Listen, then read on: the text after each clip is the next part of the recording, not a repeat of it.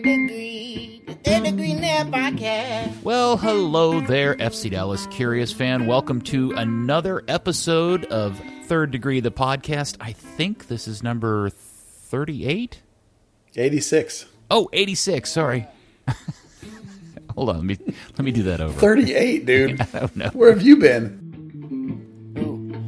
Third degree, the third degree net podcast. Third degree, net podcast. Third degree, the third degree net podcast. Third degree, the third degree net podcast.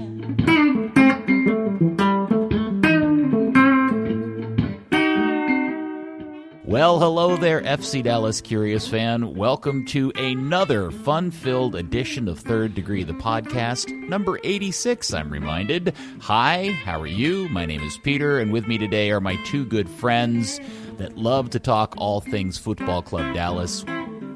It's first, our lovely Brit, somebody who parks really far away from his home, Dan Crook. It took me three minutes. What's wrong with you?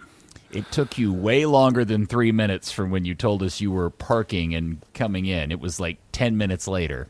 Well, We were to, worried about you. I had to get a microphone and my my headphones and get everything together. You know, that takes time. Perfection isn't instant. All right. Well, you know. Someone could probably say who does perfection. We obviously don't. All right. Well, I hope you're doing well, Dan. I hadn't spoken to you in a week. Uh, it's been a crisis. Absolutely great. All right. Kick ass. And of course, your hero, my hero, everybody's hero, editor, founder of thirddegree.net, the good, now 50 plus years old, Buzz Carrick. Hello, Buzz. Hey, Peter, how are you today? I actually have a little story for you guys to start the podcast.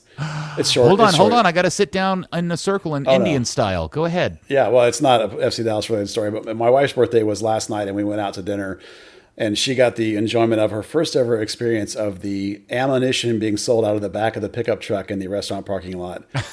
You- Where did you take her? Golden Corral? Oh no, it's just a steakhouse. But you know how it is in Texas, where every once in a while you'll see some dude in a big old fancy Mercedes buying ammo from some dude in a pickup truck in the parking lot of the restaurant. It happens. It's tough. Well, Texas. there is there is an ammo, ammo shortage, uh, so that doesn't surprise me. Hey, by the way, your wife turned 18 this year, right? Yeah, I'm not gonna say how old. 19. She's 19. Okay. I'm not telling you how old she is on the podcast. Oh my god. Oh no, that was really just more of a rob, uh, cradle robber joke. But anyway, all right. Well, here we are upon the uh, threshold of another MLS playoff season. We all know how this goes, uh, don't we, Buzz? Yeah, unfortunately, uh, as the you tweeted out that awesome rendition, I can I don't know who made it of the uh, year after year playoff failures by FC Dallas. It's uh, it's par for the course around here. Yeah, it's uh, it's somebody over on Big Soccer that goes by twenty four seven burning or something like that, and and he had written out a- a year by year chronological order synopsis of each playoff results. And uh, he wrote it in a very colorful style. It's a little R rated, uh, but man, oh man, it, it hits home. But you know what? This is our year, right? Things change this year, Buzz. Come on, let's be positive. Well, there is always a chance. Maybe this is the year. Maybe Luchi's going to get it done. You know, had to win it all on the road. That I don't if it's ever happened, but maybe it'll be the first time.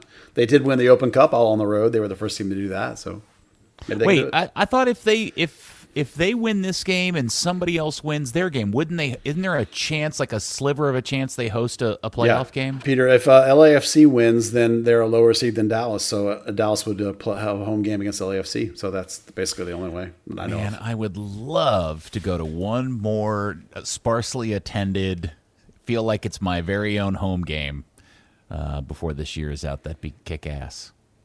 That would be a lot of fun. I'm not so sure that, given that we're starting this uh, thing up again in, well, what is it, uh, early March, I think that we're doing it. So uh, we, we might still be sparsely populated by then. Yeah, you're right. Yeah, maybe I'll get another opportunity next year.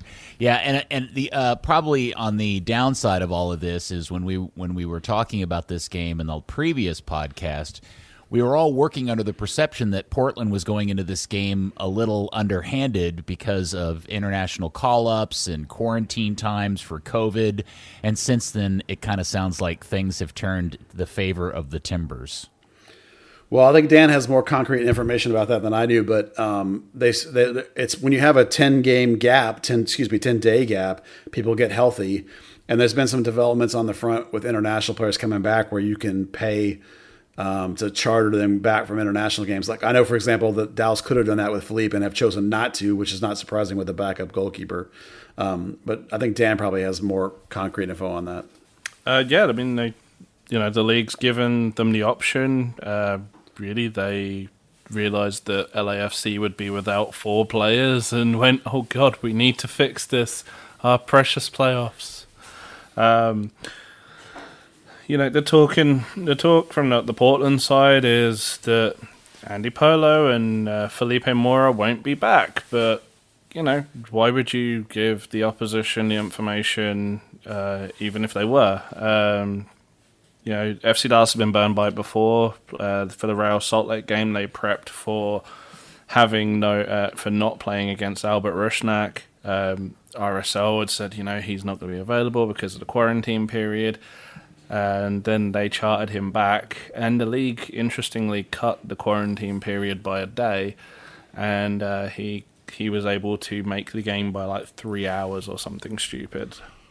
Uh, So- to- Just to clarify, so what you're saying is is that Portland continues to say those two players are not going to be here, but there is a mechanism in place that in fact they could show up uh, because of a charter flight. I, it, did I understand that correct? Yeah, yeah, completely. as- there's a few things like uh, there's there's a few like variables that we, we don't know. Like uh, Buzzer talked about Phelipe. Well, you know, Phelipe, even if they did charter him back, he would probably have to quarantine because uh, the his Brazil under twenty three team had a, a small outbreak. So there's a couple of players around the league where there's been outbreaks and stuff in their national teams, and they definitely have to uh, to do that quarantine still.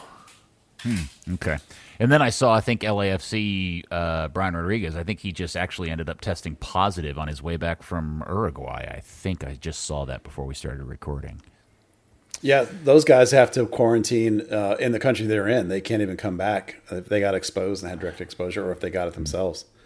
All right, so if I'm remembering correctly, when we talked about this last week, Portland was on like what six, seven, eight guys they thought they were potentially missing for this It was game. eight, we- yeah, it, yeah. was it. So do we have a handle?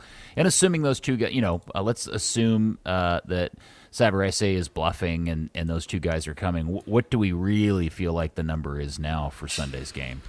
Well- well, the number they're working with is like is, is just at the minute is those two, and then the two that were out all the season, uh, which was let me butcher his name. Uh, it was Jarosław Niezgoda, um, who is like you know their DP striker, who's been who's, I think he's actually still their top scorer, um, and Sebastian Blanco. They both got ACL tears. Uh, Jeremy Ibob- Ebobisse uh, was uh, he was out with a concussion. It looks like he's back now. He missed five games. Uh, so if Mora's out, he's going to be their striker. If not, he'll be playing on the right wing opposite uh, Yimmi Chara. But uh, yeah, they. Uh, I, I'm not sure like who they were supposed to have out last week, but yeah, right now it's it's just really the two long term injuries and and potentially the two uh, the two internationals. Well, Julio Cascante had a was uh, a week and a half ago was out with an ankle problem, but he apparently has recovered. And then Dairon Asprilla had the knee surgery back in May, and but he must be back because he's not apparently listed anymore. And then Blake Bot- Bodily, if I'm pronouncing that correctly, is uh, was also questionable, but now I guess is recovered too. So they have almost everybody back but those two guys, and then of course the internationals. Well, when we also talked last week, uh, Buzz, you you had made the case that you were a little bit concerned about Luchi overthinking this and doing something a little wonky in terms of lineups or or personnel, uh, aka the Oscar Pareja syndrome. Yeah. Uh, do you have any different feelings about that now? Are you getting any sense that uh, you have an idea of what the lineup's going to be for Sunday? I do have a different sense, and my different sense is not that I am now even more convinced that that's true. And that's so that's the change is that I'm now 100% convinced that um, Luchi's going to Luchi. and that um, So it's essentially he's, he's going to start North Texas Soccer Club in the game. Is what? It well, it's not going to be all. it's not going to be that bad, but um, I would at this point, and nothing's written in stone, of course, because Luchi does change late uh, compared to other coaches. But given that they've had two weeks to work on stuff, you know that means we've had two weeks of chatter coming through the grapevine of what they've been doing. So I am now completely convinced, and no, of course nothing's for sure, but I'm completely convinced that Ryan Hollingshead will indeed be your left wing. Uh, and that Johnny Nelson will be left back. And the reason that is, if I can just try and put myself in Luchi's shoes, is um, it's arguable that their best road performance of the year, and I think it's pretty much true, was that Nashville game. You know, and so the idea is to have that mentality, and so I'm going to predict what I would call a mid block, which is not going to be the high press because it's hard to high press with Jara anyway.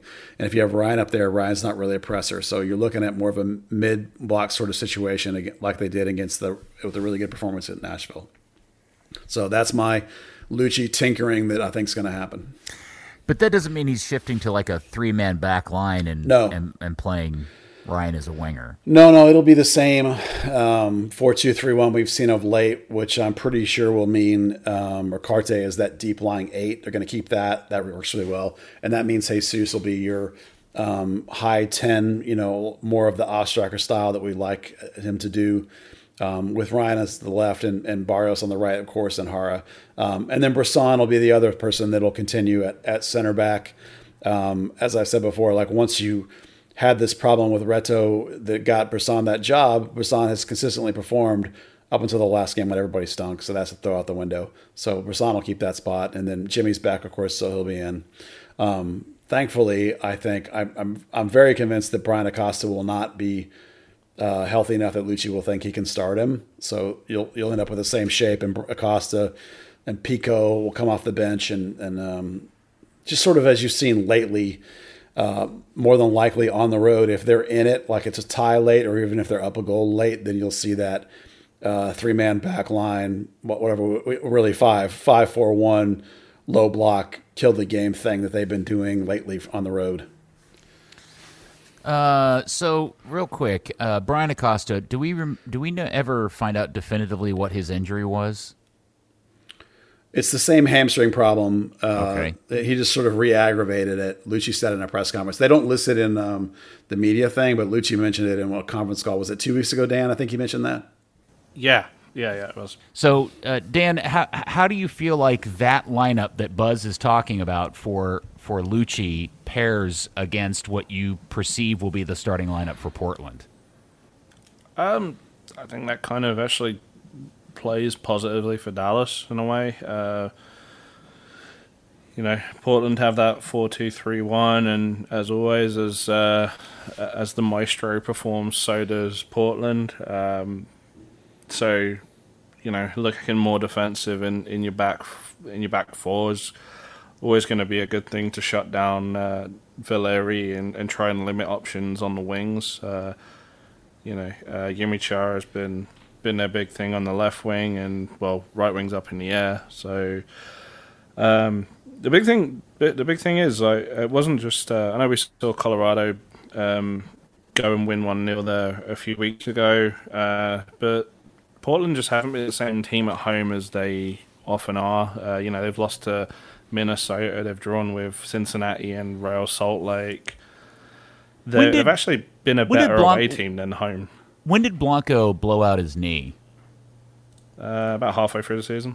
So I was wondering if if if their form or any of you know the, Oh no, whatever you're talking about is he related blew to his knee out just after MLS is back. Oh, was it? It was that long ago. I couldn't remember how long ago it had been. Okay, yeah. Yeah, uh, but he was on the he was on the league MVP season up until that happened. Well, then they went on kind of a good little streak. They won five in a row uh, from the middle of September to the middle of October. Uh, and then where they uh, in, in a row beat San Jose, uh, they beat Seattle, beat Vancouver, beat the Galaxy, and then beat San Jose again. Again, not a murderer's row, obviously, but then they lost to Salt Lake, LAFC, and then drew LAFC and Seattle uh, before finishing the season Well, two the one and one. The funny thing is, what preceded that uh, that five game winning streak was a four game homestand where they only won one of them. They uh, they just maybe it's just uh, Providence Park's lost its luster without fans, uh, which is something that Jimmy Mara said uh, in the week. But I don't know. Um, I mean, the big thing for Dallas is going to be is this going to be like FC Dallas, the FC Dallas that went to Seattle last year, or the FC Dallas that went to Minnesota. I mean, uh, I was looking at uh, actually. Uh, figure out. Well, I'm sure we'll cover like the the key to it at some point. Do you have do you have one particular matchup in the game that you're looking forward to, Dan, in terms of what you think would be the, the you know really important in terms of a person on person matchup? Uh, probably Valeri and Thiago Santos. Uh, should okay. be, you know, uh, uh, Santos is obviously the the shutdown guy, and the key to everything is is shut down Valeri. Uh, so that you know that's going to be the big matchup. Uh, I think that we'll need to see. And here in the uh, run sheet, Buzz, that you provided us, it says here in big letters, ask me about the key to the game. it does not say that. Yeah, it's like in big quotation marks, and there's some arrows drawing and some stars around it. So, how did you highlight it in in black and white text? That's weird. Yeah, I, well, he actually he actually hand wrote all of it and then scanned it, and then took a picture of it with his phone, and then emailed it to me uh, using a um, uh, a Facebook link. Yeah. I don't think that's in the uh, group chat, that one. Well, the answer to that question is uh, Jesus Ferreira. That's the key because Oh no, yeah, I know. That. I know. But that's the key, right? Think about how much better over the last I don't know, it was it four games or so where Jesus all of a sudden was making those penetrating runs into the box and getting in there as a second striker, you know, underneath Jara or off Jara, however you want to call it. And that creates a one on one matchup for Jara. It creates a one on one matchup with Jesus. Now there's activity in the box. Now there's people happening in the box. Now it's not the same level as Jara. It's slightly withdrawn so that there's a drop off there for somebody to finish from inside the box, but not all the way on the super deep line.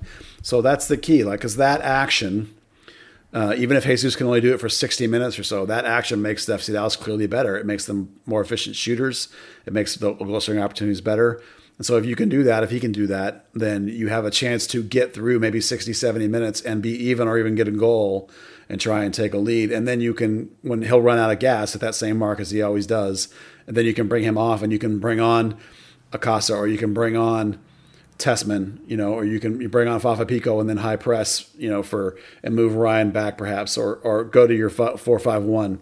You know, you can then mix things up and try and kill the game. So that's clearly the strategy, and and the entire strategy is totally reliant on Jesus having a good game like he did over the last three or four. Again, not including the Minnesota game where everybody crapped the bed. Yeah, and, and, am I being a jerk for saying that uh, Jesus having a good game is somewhat relative? Yeah, well, of course. I mean, he's not had a great year. I just mean relative to the season. You know, he has to play like he did over the last stretch and not like he did over the first two thirds of the season. If he plays like he did over the first two thirds of the season, he'll get yanked at halftime, and Dallas will be down a couple of goals probably already by that point. You know, he's got to perform, and he's he's the key thing. He's the guy that's variable. Everybody else is pretty consistent. He's the guy that's up and down. So if he comes and plays his top game, then I think Dallas has got a chance. You know, I, it's funny that you say that Jesus is the key to the game because I've been thinking a lot about Jesus this week with uh, the U.S. men's national team playing and everybody getting super excited about this new generation of players and the games against Panama and Wales and all of that stuff. And, and what I've been reading online a lot is, um, you know, many of these new and young up and coming – uh, national team pundits, whether they be online or w- whatever form of media you choose, a lot of them keep referring to Jesus Ferreira's performance with the national team last year when he went to the camp. And um, him playing this number nine position and how well he played it. And I even saw a guy throw out some clips of his games and Jesus looking really good. And I just keep thinking to myself, what happened to that Jesus? And assuming the fact that, because I don't remember this I don't remember this performance that everybody's lauding for the national team, and I don't know, and maybe I missed it, or I'm, you know, I'm getting old, I forget things. Um, and let's just assume that's correct. What happened to that Jesus? Where, how have we gotten to this point? Well, you remember last year he started off as the wing, but then at one point took over as the nine, and had a pretty decent season and, and led Dallas in scoring. you know, and he carried that form into the national team. And what I remember specifically was I remember that um, Berhalter commenting, I think it was uh, Berhalter commenting that Jesus had had a really good camp and that he was going to get a chance to play. Um, and, and, I think a lot of people are feeding off of that. Berhalter saying that, you know, and when you combine that with uh, him having led the team in scoring, people are like, "Oh, he's a great player." People say that without having watched. Well, then you come into this year, and at the back end of last season, Cobra started performing and took over the nine job. And you remember Paxton got hurt, and so they dropped Jesus back to the 10, and then he didn't, do very little scoring after that. And that carried over into this season with Paxton hurt. Jesus has been an attacking midfielder the whole season. So the, what happened to that guy is that he played a different position, and he played some wing, and he played some false wing, and he played some nine, and he's just been bouncing all over the place. And it, it's hard to get any consistent form and we and I like to talk a lot about competition. If you're not competing week to week in training, if you're just walking into the lineup, then there's no opportunity, um, no pressure on you, and you're just coasting along, and so you don't progress. And then the last thing, of course, is that we know he had COVID, so you know it's a chance that he's being impacted by that. I mean, the team will never admit it, but you know we watch his fitness level where he craps out at 60 minutes every time. Um, and there's a whole bunch of reasons why he's gone to crap over the course of this season. I don't think anyone would tell you that he's had a good season. I mean, he might, but he, if you got Luchi to be honest, I don't think Luchi would say he's had a good season. So it's just a confluence of events. And you could even include he got a big fat contract, and so he feels really comfortable. Mm-hmm. You know, all those things combined in a guy who's 19, 20 years old to yeah. for a bad season. Uh, so considering, you know, looking at that list, of the previous 24 seasons and how you know the, in the years that the team has qualified for the playoffs have come to an end. You know and thinking back to Luchi's first playoff experience in Seattle does are we do we feel like Dallas actually puts up a fight this weekend uh, and makes it a game? Or is it do you have any sense of how you think this game's going to play out? Dan I'll start with you. I mean I think when you look around and MLS are putting out their previews and not talking about, uh, you know, and they're talking about oh LAFC, Seattle, and Portland are all kind of like kill each other. Um, the Athletic did theirs and actually didn't mention FC Dallas at all. Like FC Dallas was not in that article once. I noticed that. Um, you know, the players the players see that kind of stuff and they do genuinely get pissed and you know, I'm sure that that they'll uh, they'll see that it's a foregone conclusion and uh, you know, and and wanna you know wanna bloody some noses. I was reading an article at MLS where uh, it was an inter- it was uh, somebody reporting on. I'm assuming it was Luchi's media call, and uh, they had written out one of Luchi's now infamously lengthy responses um, about the fact that everybody's just assuming Portland's going to win this game. And I obviously didn't hear it. I'm just kind of reading it, and it's one of those meandering, wandering. It, it, it starts really strong and it ends very confusingly, kind of responses that we get from Luchi. What I wondered as I read this was did he have any kind of attitude or tone or like does he seem annoyed or angry or fired up or is it just kind of this monotone ro- robot response well, no, that assuming answer, either one of you heard this. Yeah, no, they, I heard. We both did. Uh, he was a little perturbed at that question. I mean, not the question. When he was giving the answer, he was a little bit perturbed. I mean, it, the the everyone's just assumes that Portland's already won was pretty snarky, you know, as far as he goes. Now, then he gets a little meandery at the end, but that's just the way Luchi does. Um, he definitely has a chip on his shoulder in terms of everyone writing the team off you know, but to be fair, Luchi, you guys have won two games on the road all year, so not, don't be surprised everyone's writing you off. I mean, I think there's a little bit of context of it as well because it was kind of like you know you could almost hear him smirk while he while he said it. But this was a call, you know, FC Dallas calls aren't aren't the most popular media calls. Uh, you know, the degree makes up most of it. Um, you know, it was a question asked by. And just to, and just to pull the curtain back, that, that means two of you were on the call. Well, Nico often.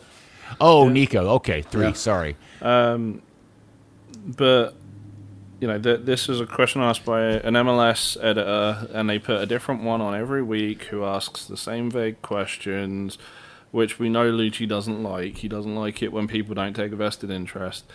Uh, there were the the entire broadcast team for Portland, uh, a writer for a newspaper for uh, sorry a sportscaster in in Bend, Oregon or Eugene, Oregon, one of them.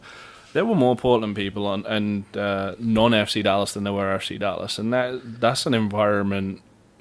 As we found out with MLS's back and everything else, he does not like at all, and he will be really snarky, Hmm. which is fine. I totally support that, but it's uh, you know sometimes then he'll he'll say something that you can read a little bit too much into. Well, I'm, I'm hoping that chip on the shoulder means mentality because, you know, as we talked about the last couple of weeks of the season, with this team on the road, mentality is everything. If they go in with that Nashville mentality, then they got a shot. If they go in with the Minnesota mentality, they're screwed. That's what it comes down to. Uh, yeah, I agree. I mean, I, it will be interesting to see if they come out flat or if they come out fired up, and if they are able, if they come out fired up in the first half, how they come out at the beginning of the second half, because that's that's one of the really weird identity issues this team has had under Luchi is his ability to get this team to consistently show up, even within the same game, uh, with the right attitude uh, uh, at the start of the second half. So.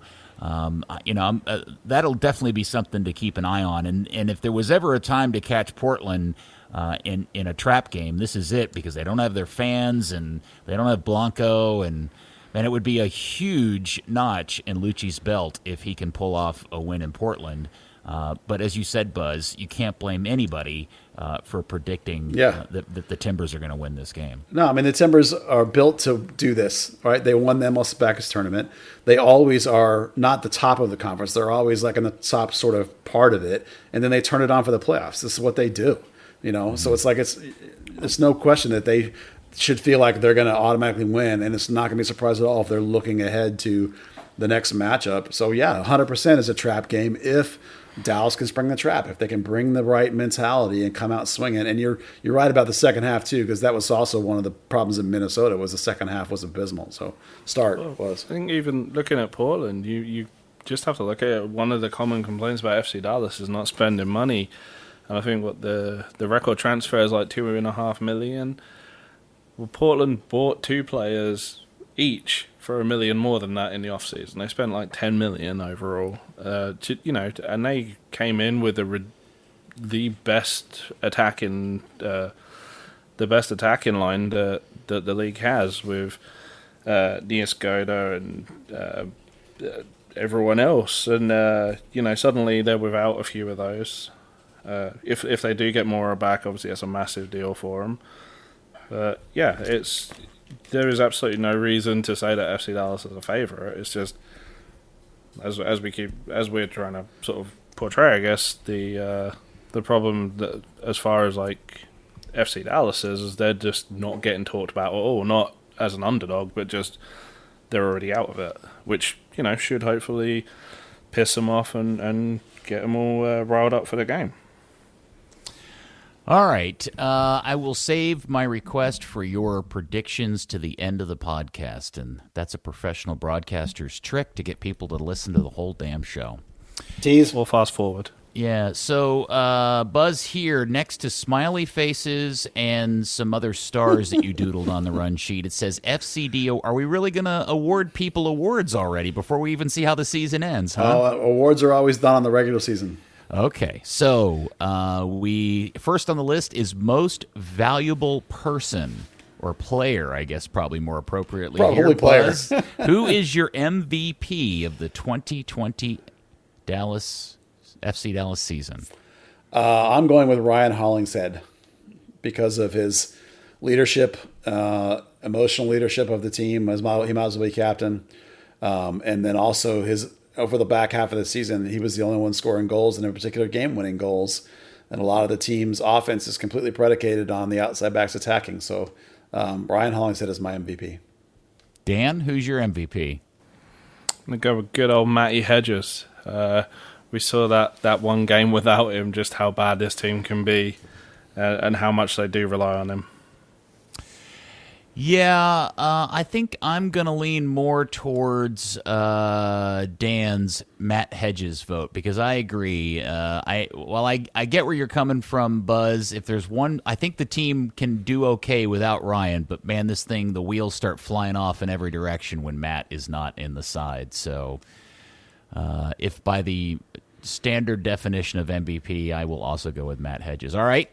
Uh, and I think this will probably also then be a unanimous, or this will then now be a unanimous one defender of the year. You want me to go first again? No, I'll let Dan go first. How about this time? Uh, effing legend Matt Hedges. Hmm. Okay. Buzz. I got Jimmy Maurer actually. Jimmy Maurer, you know, stepped into the lurch when when Jesse had his difficulties. Let's call him that. Um, and a lot of people were writing Jimmy Maurer off as not a very good keeper. I thought he was a pr- pretty good keeper, and he did all he did was um, lead the league in goals against and save percentage. That's a hell of a season. In fact, he's the only the second keeper in FC Dallas history to have a goals against below one. So Jimmy Maurer is my defensive MVP. Yeah, I will agree uh, that Jimmy Maurer probably def- uh, deserves Defender of the Year, and it does make me wonder where this team would be if if Jesse was still the starting goalkeeper. If if it would be better or worse, about the same. I I don't know where I sit on that at this point because I, to be honest with you, I don't even remember how well Jesse was playing before he got you know s canned from the team. You know, I think I think you have to admit that Jesse, on the individual skills of a goalkeeper, has stronger set of individual skills than Jimmy Maurer. But Jimmy Maurer is more experienced and is a better communicator, and he makes the entire defense better. I, I, without question, I think that's true. Yeah, I, I, would say, and we've talked about this before. I, I do have the sense that the back four just kind of runs at a more calm state than it did when Jesse was back there, which is all about communication and yeah all that stuff. Okay. I mean, uh, uh, Jimmy Maurer was offered on the media call this week, and Jimmy actually said he thinks that goalkeeping is 98% mental. I think he said 98. You know, that that's by far the biggest equation of it. And that, you know, he always considered himself to be in the mix and competitive and works his tail off to be ready. And then if he got to play, great. If he didn't get to play, then support the guy that did. So, um, you know, good leader. He's a terrific leader, Jimmy, in the locker room. He's the the team's union representative. You know, everyone looks at him almost like he's a coach in a lot of ways. The young kids do. So um, that's it for me. What's his uh, What's his contract status? He's up. I'm pretty sure.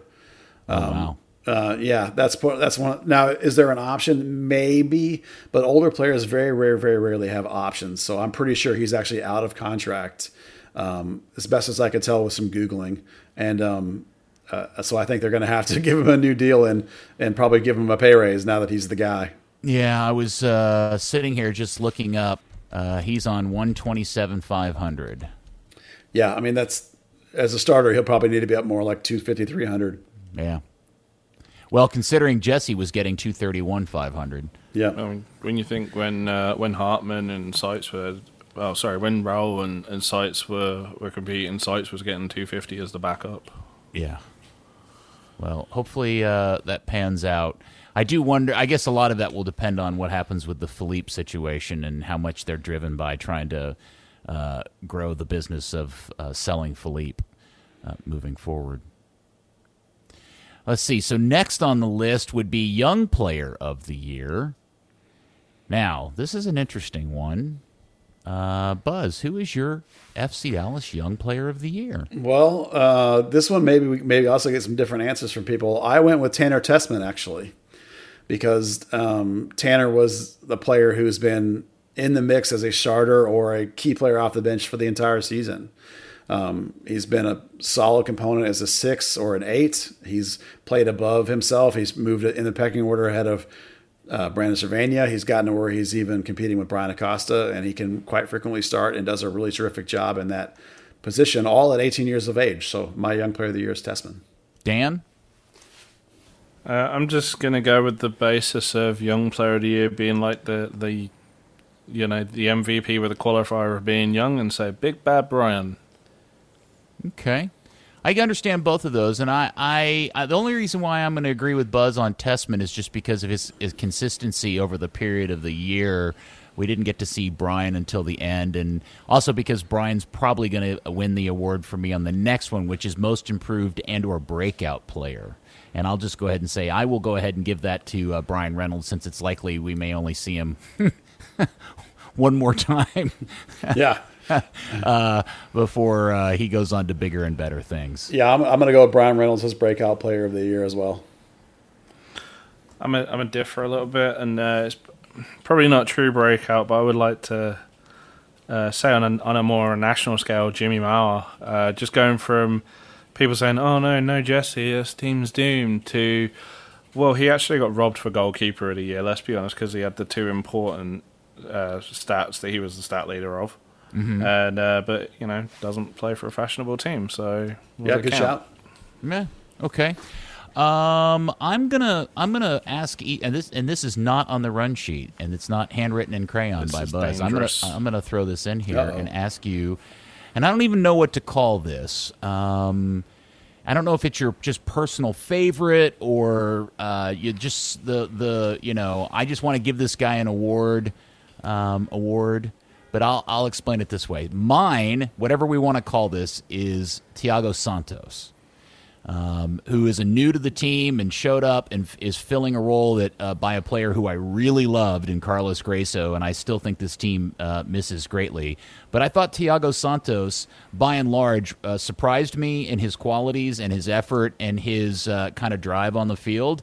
Uh, and I think he's been a good signing and, and tends to give me hope that Zanatta knows what he's doing. Uh, and uh, I'm interested to see how well he plays next season for this club. So, whatever we want to call this award, I'm awarding it to Thiago Santos. Dan? I I mean that. That's a good question. I, I thought Thiago Santos was a good shout for at least you know to at least be a finalist for uh, for newcomer of the year for the league. He's a you know he's, Hmm. But nobody- he's been a But nobody else on the team that you just really like to watch play or you feel like you have a special place in your heart for that maybe wouldn't have fit in any of these other award categories that you want to give an award to? oh that's tough. Uh, nope. No? Okay. Buzz, do you got anybody that fits that role? Well, if, if if that's the category, then I'm going to go with Matt Hedges.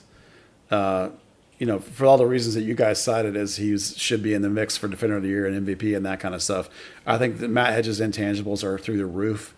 Um, I think even at the late stage of his career, and it is late stage, that his ability, the the work he put in to raise his passing ability, particularly his long pass ability, is remarkable. To like improve and progress at this point in your career is remarkable.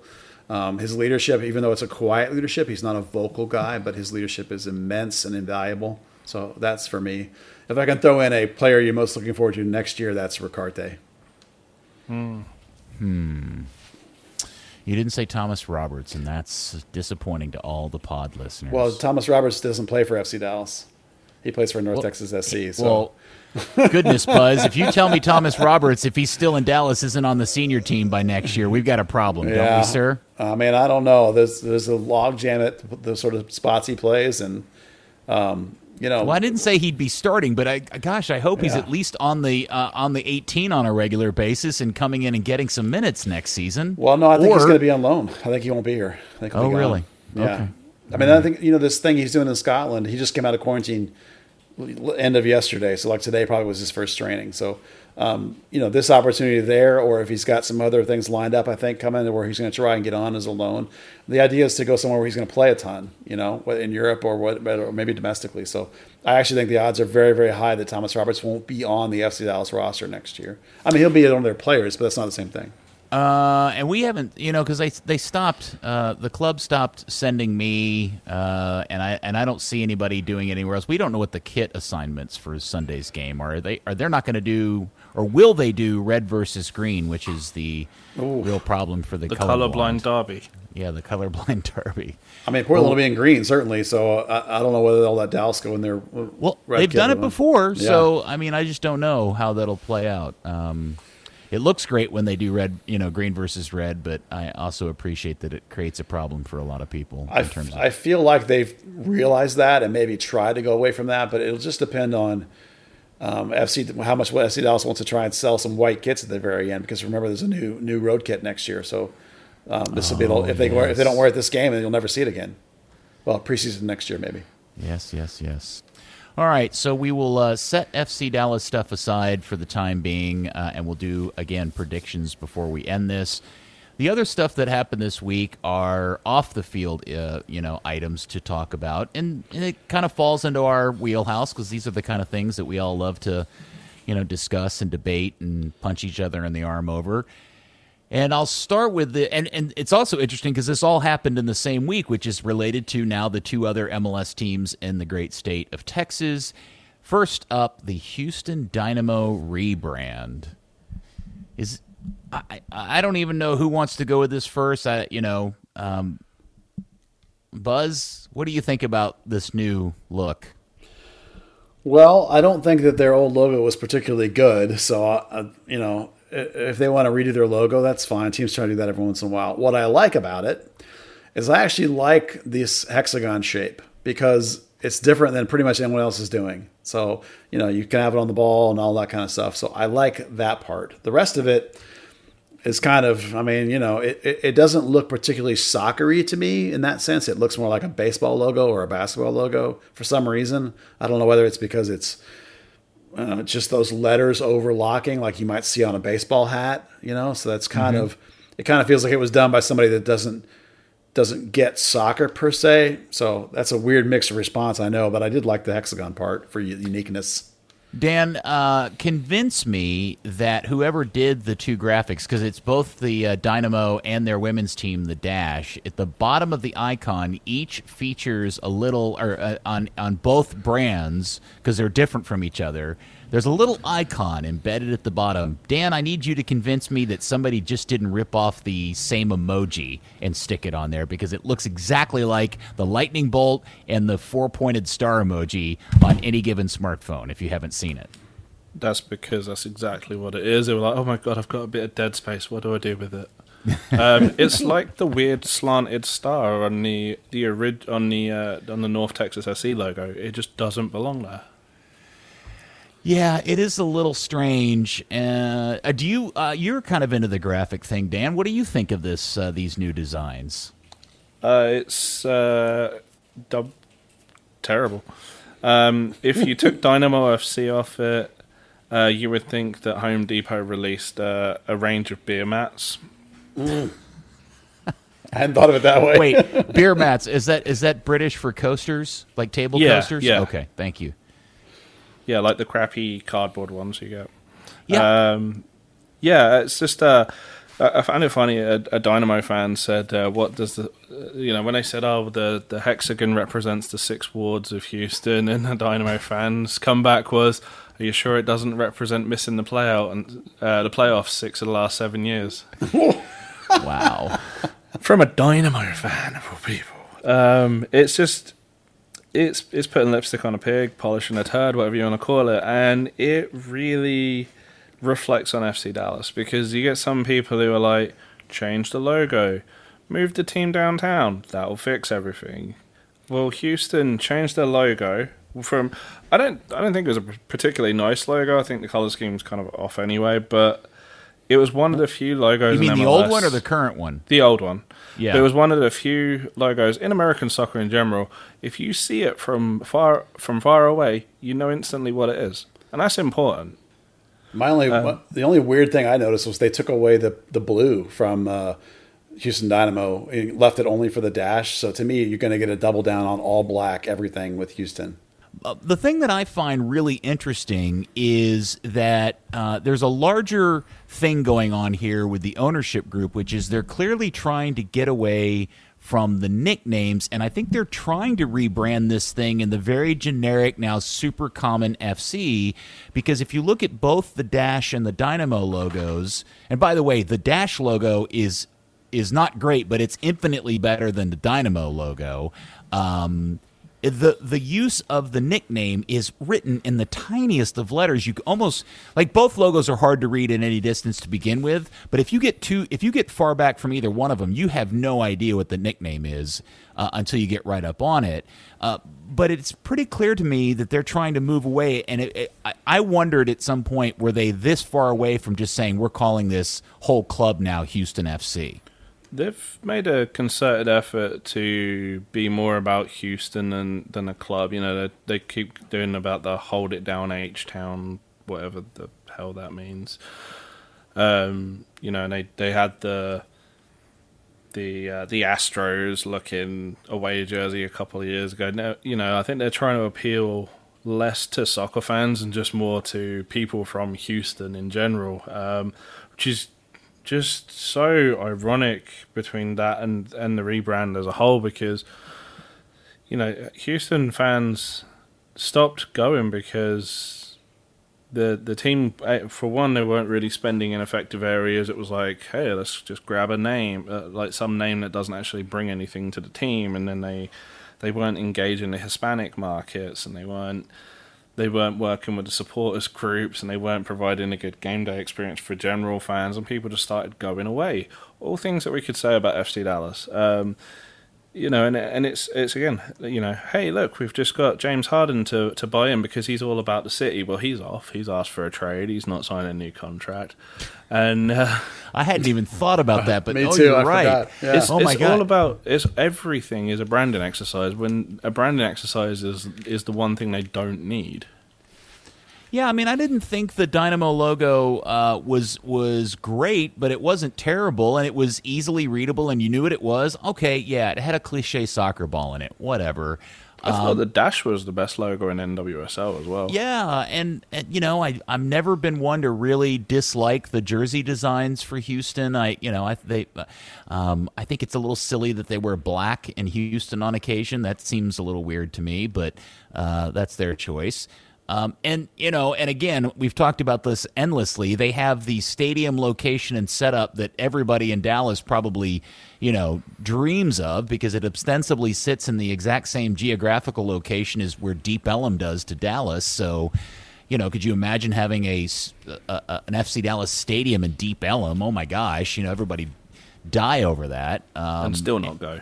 and there's a train stop out in front of the place you know um, but yeah but then again because they don't do all the other things the game day experience the roster the connectivity the, the community building they don't do any of that stuff any better or worse than dallas does and they have really crummy attendance so uh, uh, putting lipstick on a pig as you said dan is a, is uh, perfectly said because i just don't know how this unless they've got a bunch of other stuff they're going to roll out between now and next season um, I, I don't know how they think any of this is going to help their situation. Well, it's the opposite of what Sporting Kansas City has done, which is, you know, they're up in the suburbs, and yet they've done a lot of uh, good rollouts in their community and made themselves part of the community, and they do amazing attendance. So, you know, it's execution, it's not location. And that's the thing, like you know, a big part of SKC was the rebrand, but it was what went with the rebrand that made the impression, not the rebrand itself. They could still be the Kansas City Wizards playing a different shade of blue, and you know, if if the sporting group came in and did what they did, that stadium would still be packed. Oh, yeah, let's all be honest. When we found out and heard the announcement that they had changed the name to Sporting Kansas City, we all looked at each other and rolled our eyes and went, oh my God, that's the dumbest thing I've ever heard. And then we saw all the other things they did, and we all forgot about how stupid the naming uh, direction or naming choice was. Yeah, it's the, in the end, it's how you uh, perform around whatever you're doing. It's like it's it's not just hey, here's a new brand. Like the Chicago guys are finding out the same thing. You can't just throw some new logo out there and not change everything on the field, not change your experience, not change the way you're promoting, not change everything. It, you can't just do a tiny little thing and have it be effective. It's got to be an entire big procedure. Well, that's a perfect segue to the second item that happened this week, which was the rollout of the new Austin FC jerseys, which is a green and black vertical stripes. I kind of like, I mean, other than one little item that I'll talk about here in a second, I thought overall, and along with all the ancillary marketing and social media they rolled out this week, I thought Austin hit it out of the park. Yeah, that's a perfect example of uh, they've done everything right, other than the way they got the team. Let's not get into that again. Uh, they've done everything right in terms of their marketing and their rollout. They have a big, fancy uh, celebrity who's the face of their franchise. They have great marketing. They have a, I think, a fantastic logo that ties into the local area.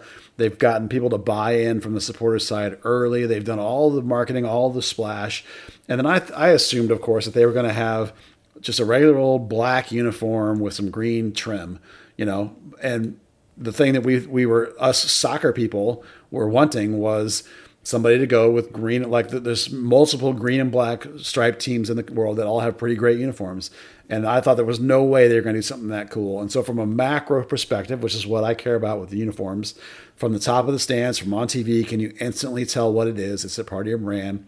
The green and black stripes is a perfect decision. Somebody that gets soccer is involved with that product and they continue to kill it in every way possible. Well, we'll see what happens on the field. But in terms of their rollout and their launch, they're killing it in every way possible. Dan, you are the uh, super kit nerd, and you're the one that understands all the details about Adidas's templates and so forth. I have been working under the assumption, and that was somewhat backed up by some of the quotes and stuff I read, that this was like other first year teams, uh, a, a, product that got rolled out kind of quickly and working off an existing Adidas template. You're saying no, that in fact, what we're seeing now is the byproduct of a uh, a full and standard MLS Adidas two year cycle product development. Yeah, um, yeah. I mean, honestly, most of the uh, expansion teams of late have, have been too. Uh, Nashville, although they went with a very plain thing, that was their decision to go with a very plain thing because that went with their uh, USL look. They just like to look plain. Yeah, yeah, plain. basically. Right. They they wanted to identify as with the gold color, and that's that's what they how they did it. Um, the last one I think that didn't was Cincinnati, uh, and they wore those weird uh, team wear jerseys. Um, a big giveaway with Austin is they have that tailored bottom that all the MLS authentic jerseys have. Uh, they get like the plasticky logos, all, all that fun stuff. Um, that that comes with uh, the full design cycle. And yeah, they. Um, I mean, I definitely get you don't want to have just green because there's two teams in the league that are just green. Um, my problem with green and black stripes, and maybe this is a British thing more than anything. Uh, every single school league, pub league, whatever, has a team in green and black, and they are crap normally.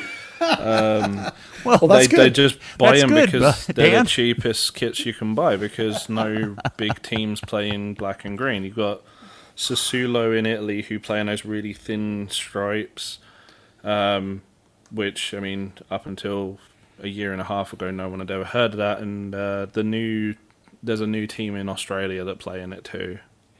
Um, well, the key to making it all work, Dan, will be uh, you know what kind of combination shorts and socks they put with it. You know, yes, yeah, because they could really screw it up if they don't do a good job with the entire kit and uniform, not just the jersey itself. Yeah, if they if they stick them in black shorts and socks, it's going to look uh, pretty amateur. But if they stick them in white shorts and yeah. white socks, that's going to look yeah kick ass. Yeah, the white uh, shorts will be the key because then you could even throw, you know, you could mix up the socks with it depending on who you're playing. Right. Black or green or white. You know, it's the white shorts that'll make the top. Like AC Milan, if you want to go look up a dark dark striped top team with white shorts, it, terrific.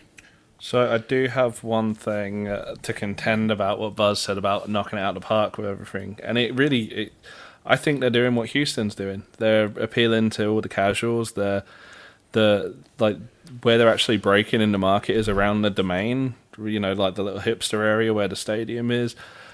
Um, other than the the old uh, Austin FC guys, oh, Austin, sorry, Austin Aztex guys, they're not really breaking into like the actual soccer market in Austin. Um, those people are still just kind of sitting there watching European leagues. I mean, I guess like like Houston you, and like Dallas. What What do you mean they're not breaking into? They're not like uh, making an attempt to reach out to the those communities, or I don't know if it's if it's so much. I don't know how much of it falls on their efforts or just the people in Austin. You know, everything about Austin, how Austin got that team, goes against Austin, right? The laws it's, of nature. Yes, I well, agree. yeah. The, um, yes. So there's yes. a lot of people who are like, no, if I'm gonna, I'm either not gonna watch MLS or I'm not gonna watch that. Um, which is kind of their problem. So they're going more on, you know, they're trying to like turn people into soccer fans and, and by proxy Austin FC fans, which this is what FC Dallas has been trying to do with soccer mums for years. It just doesn't, it doesn't translate to a support that wants to spend a lot of dollar on your product. Well, New York City found out like two years. Uh, you know, they went from like crazy attendances to fifteen thousand people in the stands. Yeah, well, you know, some of that has to do with the oddity of the game day experience in the Bronx in a baseball stadium. I think, um, I think that's a lot of it. Frankly, I think but uh, yeah, I mean, I uh, by and large, everything they've done is a, a, big deal. I'm dying to know how much they're paying Matthew McConaughey to be the face of the team and the voice of the team. I mean, he um, loves the sport, so he probably isn't he? You know, they probably aren't. Yeah, does he love the sport or does he love getting paid to be the face just of these things? Isn't Does he an love- owner? He's especially a minority owner. Yeah.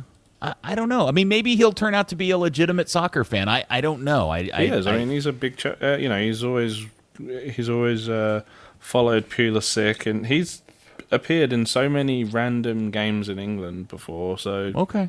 don't see why All right. not. I, I have something about him actually that I wanted to ask you guys. You know that uh, commercial he does that's for the league when the uh, for the 25th anniversary. Do you I know hate what I'm that they play about? that before every game because it's really annoying hearing it over and over again. Right. So what I want to ask you is it does it sound to me like whoever made that promo did not know that the North American Soccer League was a thing because he says he says for the new North American Soccer and then it's a cut. And I guarantee you that when they shot it, he says there's a new for the new North American Soccer League in 1996 as they were launching MLS. Right? You know what I'm Oh, talking about? they had to 100%. I Yeah, guarantee you're that that's yeah. what the copy was. His and they had to yeah, cut his- it when afterwards. His tone when he says soccer, it's not like he's finishing a sentence. Yeah. or- Yeah. I totally agree with you 100%. Every time I watch it, I'm like, "Come on, people!" All right, two more points about the jersey, and this is the one thing I, I as I woke up on was it Thursday or when? No, today's Thursday, so it was Tuesday they dropped it. Sounds right. Yeah, woke up and suddenly you know the the jersey's showing up everywhere online, and I'm thinking, oh, okay, I'm all right. They did stripes, cool. Okay, I, I'm a little surprised they decided to go with stripes. Oh, by the way. They were selling them on the Yeti website. How kick ass is that partnership? Yeah, I mean, holy yeah, cow, cool. that is un- unbelievably smart. And they had little vans running around the city selling the shirts, and there were lines of people trying to buy these jerseys. I mean, by and large, everything was going great. And then all of a sudden, I saw it. And once I saw it, I couldn't stop seeing it. It was the defect. It's Which like one? it's like when you buy a brand new car and you fall in love with it and suddenly you realize the panel gap is not right between the A pillar and the door frame and now you, it's all you see when you see it. And it's that little weird tiny green wedge up in the corner of the shoulder between the black stripe and the arm and it's like who designed this and why did they design it with this weird little wedge? It's the same bitch that I have about the Dallas Stars logo where they designed it and it's got those weird little star wedges in there that don't make any sense. Why can't you do it? They did it right in the Atlanta jerseys. Why can't you do it right here? And now that's all I see when I see an Austin FC jersey. It's funny when you mentioned it uh, in in uh, in our group. You uh, you know, first thing I thought was, well, that's just something that's on striped jerseys, right? Because it's a template, and then depending on the size of the jersey, depends on kind of where the where the things fall. But going back and looking at Atlanta's actual five stripe jersey, which hey, they ripped off five stripes. Um, they really didn't have it. Every No. single one of them was like sized perfect. Maybe it was just like because of the colors of the fabric from the side, but yeah, it was. Uh, Well, the funny thing is, is that if you go look at the now the current Atlanta jersey, which is not five stripes, that it has its own weird defect where the black and the red kind of come at each other at weird angles where the seam comes together, and it creates this weird little design mess that I had never noticed before. But if you go around and look at striped jerseys, by and large, most people figure out a way not to get this weird little wedge going on in the corner. It's a really stupid detail. It just drives me nuts, and now I can't help but see it. Um, the other there's thing one is, other oh, defect. They Oh, have a what's other- completely plain black back, which is going to look even dumber when they eventually have uh, the black shorts and socks. yeah, Yeah, I don't like the black back. That's I don't like number panels anyway, and I particularly hate the solid black back. Yeah, I mean, I, I like the way that uh, like Atlanta does it. They have the partial stripes at the back at least, and then they they're obeying the rules. Or like how FC Dallas used to have the bottom two hoops were still intact. There's definitely there's ways around it. Just having that the plain black really just turns it into a black jersey with two big green bars on it. Well, I kind of wish it. bars. I just wish it had been green instead of black. Uh, frankly, I just think that Yeah. would have been more identifiable and been uh, more on brand, especially with all of the Verde branding they do. The fact that half their shirt is black just drives me nuts. and, and the fact that Miami came in black jersey, LAFC came in black jersey. true. It's like it's the new default for expansion teams. Well, the Uh, other and- thing about the, the when you have two dark colors for your stripes, if you put a white number on that, it's going to be clear as day anyway. So Yeah. like they, that that combo doesn't even need a panel. Yeah, I mean that's why they don't have to have a surround on the Yeti logo. It's so clear. Right. Yeah, that's a really, really good point. Yeah. Um, and then the other thing about the, the, the reveal is how pissed off are the Austin Bold? Because, Buzz, you pointed this out. I had forgotten. Austin Bold jerseys are black and teal stripes, which is like three shades off of green. Yeah, it's a total ripoff. I mean, you could claim it's a ripoff. I mean, I'm sure it's not, but if you're the other team in Austin that was already there, you're like, dude, you ripped us off. Yeah. yeah. Hey, maybe that's the new thing. Some sort of version of green and black stripes is what everybody in Austin's going to do. yeah. Or bold. They should move to Um. Fort Worth. You know, I, it got me to thinking, and going back to the Houston rebrand, would if if we if we heard if we got word that the Hunts were going to r- not necessarily change the name, but change the branding, kind of in the same way Houston's doing it with FC Dallas, would we be excited about that at this point? I would be because I can't stand the logo. I'm a, I'm a minority on that one though. I don't like the FC Dallas logo. Oh no, I don't like the logo either. Yeah, I never have. yeah. I'm okay with the name, and I, I wish they had stayed red and black, but now that they're not, whatever, red and blue is fine. But I'd be more than happy to get a new logo. I, I don't like that logo. Dan, would you have any level of enthusiasm to see them change it up a little bit, modify it? Not really. Modernize Um, I, I think when you change your logo too much, you become a laughing stock for one. Like, you know, Chicago, they could knock out the park, have the best branding in the world, and people were still going to say you had three logos in three years. Yeah, I, I'm with Dan. I don't think I would I would suggest that they do do it, but if they did do it, I wouldn't be upset. I just would, you know, at this point, just stick with what you got. Well, you know what? To I be fair, they they did modify the color scheme a couple years ago. I mean, they went from royal blue to the navy blue, and that was Yeah. an improvement. I I- that that's a change that they've made in their brand that I fully endorse. I think the navy is way better than the whatever version of blue it was originally. Yeah, But in that. true FC Dallas style, rather than say, hey, royal blue and red is an eyesore, Roy, uh, navy blue and red kind of nice, they went, well, originally, the t- you know when they rebranded the first time round, yeah, the colors matched the flag of Texas. When they changed the, the shade of blue, it's because we wanted it to match the flag of Texas. So did you just mess up the first time round? Maybe Texas changed their flag without any of us knowing. No, the shade is the same as the blue on the Texas flag. Yeah. Yeah, I don't. uh, Yeah, all right, whatever. Welcome to FC Dallas fandom. yes, yes, year 25. Okay, and then the other kind of weird out of the blue news that popped up this week is that somebody's trying to build an 8,000 seat proper soccer specific stadium somewhere in the Fort Worth area. And now that's got everybody in a tizzy about what kind of team is going to go there and this, that, and the other. And I don't know. Do we care? I mean, one, is it ever really going to happen? And two, do we really care? Well, we care in the sense that if they put a pro team there, it'll be worth. Uh, Well, it's you know, never. we'll- it's not going to be an MLS team. No, but we cover pro soccer outside of MLS. I mean, you But know, is the- USL going to let them put a team there? Sure, why not? USL doesn't give a t- toss about local rights. If for a lower level US- USL team, if you want to come in with an upper level USL team, they'll just let you stomp all over who's there.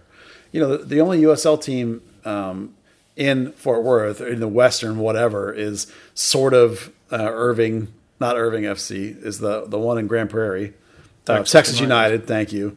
Um, and then North Texas, which belongs to FC Dallas, so they don't care about that one. You know, it's not like they. It's not like you have exclusive rights to a market in the USL. So if USL wants to come in, they also talked about an NWSL team. That if you read between the lines of the article, the thing that's interesting to me is that, particularly the one that came out in the morning news today, they need somebody to come in with a pro team and bring in that section of the money. You know, it's it's the city of Fort Worth, it's the Keller School District because the thing is right at 35 and whatever that first interchange is up there north of uh, 820. So they still need the pro team part to come in. Well, I don't. There's not been anybody with money to make a pro team in Fort Worth ever. You know, they Right. because there's lots of people that want to have a pro team in Fort Worth. Vaqueros, there's some other guys that we know about.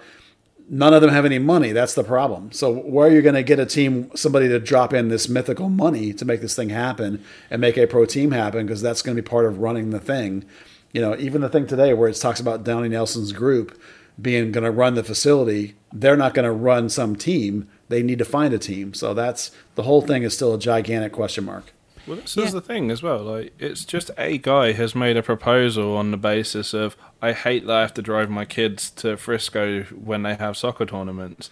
There's no team involved. There's no nothing. There's the idea that Donnie Nelson could get involved. A team isn't going to get involved unless someone with money's involved, and someone with money is not going to get involved unless the team gets involved or the city gets involved or or something. And it's all, it's just a proposal to a school district right now. Yeah, it did. It, it it has a very much a feel of much to do about nothing because, you know, everybody talked about oh well the Vaqueros are a by the problem with the Vaqueros are is they don't have a stadium that anybody really wants to go watch a game at right like the Vaqueros, Yeah. Vaqueros would be great and be super successful if they had a real place to play. Well, no, that's not necessarily the case, and it's not a chicken or and the egg thing. It's like you got to put all this stuff together from the onset to make it work. Yeah, the, the, the Vaqueros specifically, they don't they don't want to not be Fort Worth. So like so like the suburbs. If you've talked to any of their leadership people over the last decade, the suburbs are not in play for them. They're the Fort Worth team. That's what they want to be. They don't want to be in Keller. So that's an out. Hitchcock's not wealthy enough to throw down a, a you know twenty million on a stadium or whatever it would cost to make an eight thousand seat stadium. That's too big of a stadium for North Texas. North Texas doesn't need 8,000 seats. They need 4,500 seats. So that's twice as expensive as they need. You know, maybe you're going to find an NWSL team to come in here, but it's like there's not, no one's been able to pull that off here already with, and with even with using something like the Cotton Bowl or FC Dallas's facility, let alone trying to build a stadium. So it's like, I don't know who they think is going to come in and pay for this thing. Yeah. Uh, I guess we'll keep an eye on it. I just don't see. Uh, I mean, we'll cover it, but you know, I'm just not optimistic that it's going to happen. Yeah, it just uh, the the kind of noise that it created this week in terms of people's uh, you know anticipation about it or you know people's opinions. Uh, uh, uh, I just thought were all really all, all weird and all over the place. Um, okay, so uh, as promised, let's finish up our predictions for this weekend's game. The game is on at nine o'clock. Don't forget, it's late su- Sunday night.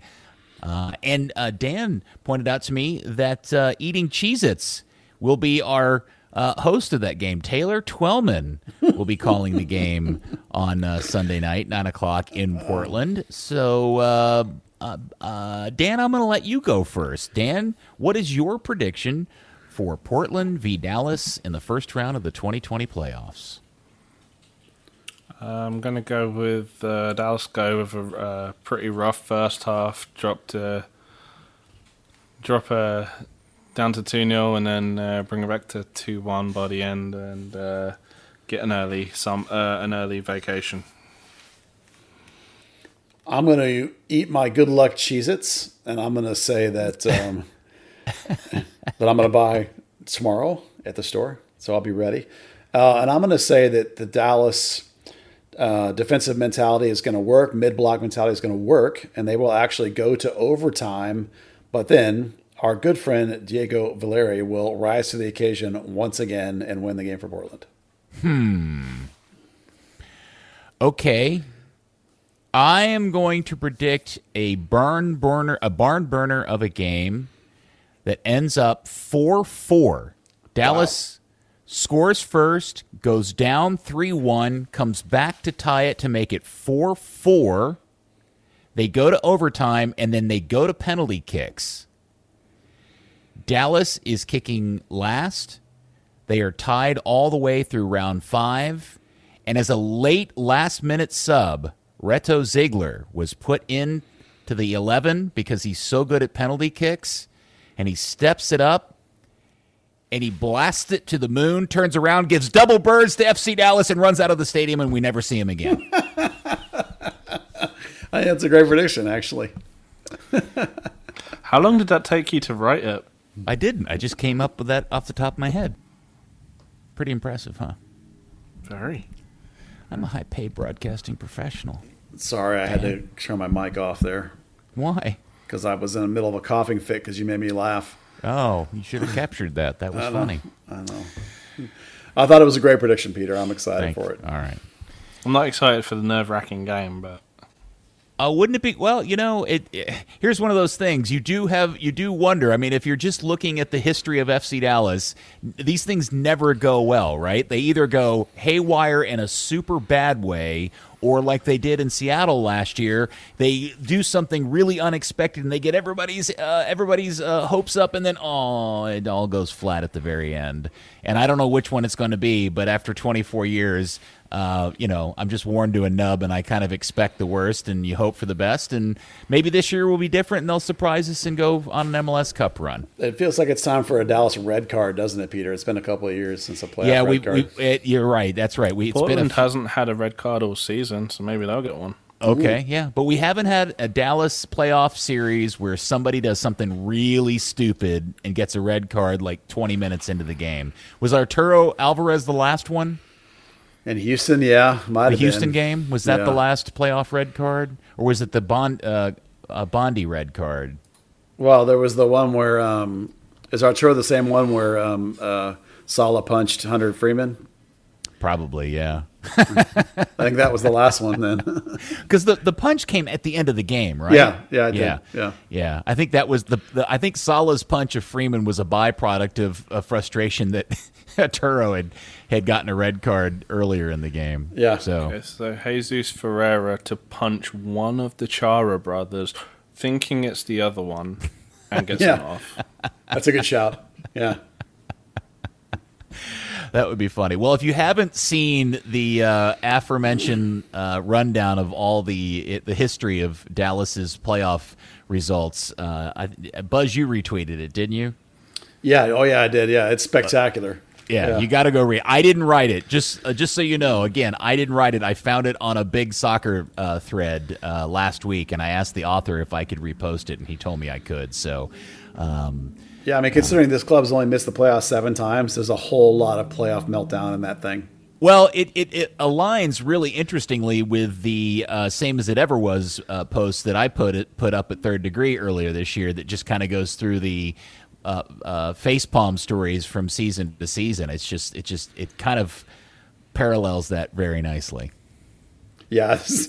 This, this, what a year of reminders about what a cavalcade of disaster this club is. You know, your thing and then now this playoff thing and, and on top of all the COVID and everything else. It's just FC Dallas fandom is just always crazy. Well, it's the can be a 25th anniversary. Addition, that can be a new addition to our preseason predictions. Is what will the shit show be this season? yeah. What's this year's meltdown? What's this year's endy sh- uh, shitty ending prediction? Right, wh- write that one down, Buzz. Next Yeah. year when we're doing previews, one of the new entries is what is the shitty ending to this season going to be? Yeah. Okay. Perfect. Well, Dan, thank you very much for your time today. Excellent work as always, sir. and thank you for yours.